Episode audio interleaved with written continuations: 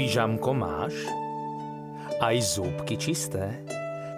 Tak potom môžeš isto, iste zájsť ešte krátko do rozprávky. Zamkni si pusu na tri zámky a rozpoviem ti do uší, čo zažil dnes náš medúšik. Motýl Raz Uprostred leta letel medúšik za kvetmi materinej dúšky až na druhú stranu lúky. Materina dúška totiž rástla v tieni veľkých stromov a včielky ju potrebovali pridať do zimného medu, lebo od materinej dúšky sa včielkam v zime veľmi dobre spinká. Ako teda letel okolo veľkých lopúchových listov, zrazu začul celkom nezvyčajný zvuk – na lúke je síce všelijakého bzučania a šušťania neurekom, ale tento zvuk bol iný. Bolo to silné prasknutie, ako keď sa zlomí konárik. Zvedavcovi medúšikovi to nedalo pokoj a tak nechal materinu dúšku ostatným včielkám a on sa išiel pozrieť, čo sa to pod lopúchmi stalo. Veď čo, ak si tam niekto zlomil nohu a potrebuje pomôcť, povedal si. Našťastie si nikto nohu nezlomil. To silné prasknutie vyšlo z motýlej kukly. Praskla a práve vtedy z nej vyliezal novučičký motýl. Hoci na motýla sa veľmi nepodobal. Celé týždne ležal v tej tvrdej, úzkej kukle a krídla mal z toho celé pokrčené. Hneď ako vyliezol, začal nariekať. To sa môže stať iba mne. Všetky motýle sú krásne, len ja mám odporné, pokrčené krídla. Na takých sa nedá ani lietať, ani sa s nimi nemôžem ukázať ostatným motýlom na oči. Ostanem sedieť tu pod lopúchom, kým ma nenájde nejaký hladný vtáčik a nedá si ma na olovrant. Mladý motýl nariekal o 106 a Medúšikovi ho bolo veľmi lúto a snažil sa ho utešiť ale motýl ho odháňal.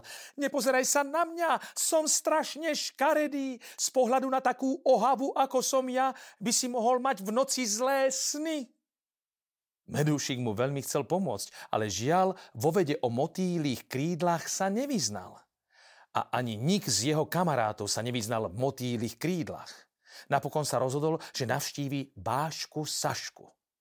Ani jej krídla neboli motýlie, ale za to ich mala zo všetkých jeho kamarátov najdlhšie. A konec koncov, Saška sa tiež narodila z kukly. Možno bude o tom niečo vedieť. Doletel teda k potvočíku, kde sa vášky rady vyhrievali a začal kričať. Sáška!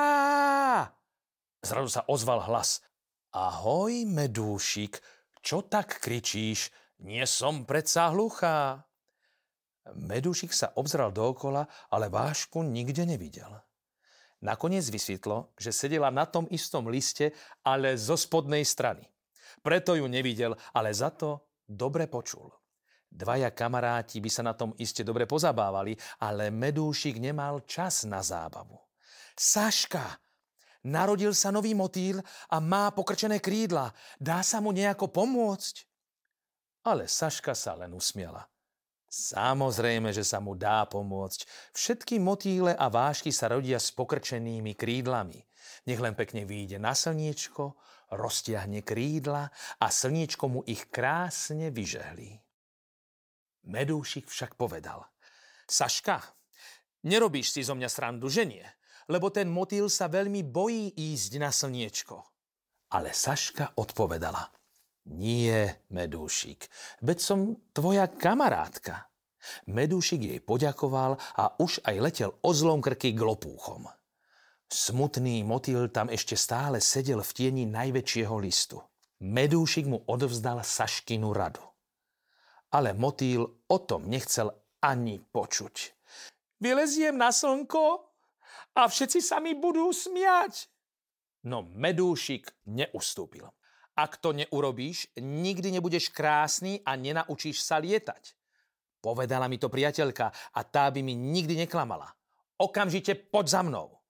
A medúšik vypochodoval z tieňa a usadil sa presne uprostred lopúchového listu. Motýl bojazlivo kráčal za ním. Tak. A teraz pekne roztiahni krídla, nech ti ich slniečko vyžehlí. Motýl ho posluchol a hľa. Len čo na krídla dopadli prvé slnečné lúče a rozohriali ich, začali sa narovnávať a vystierať.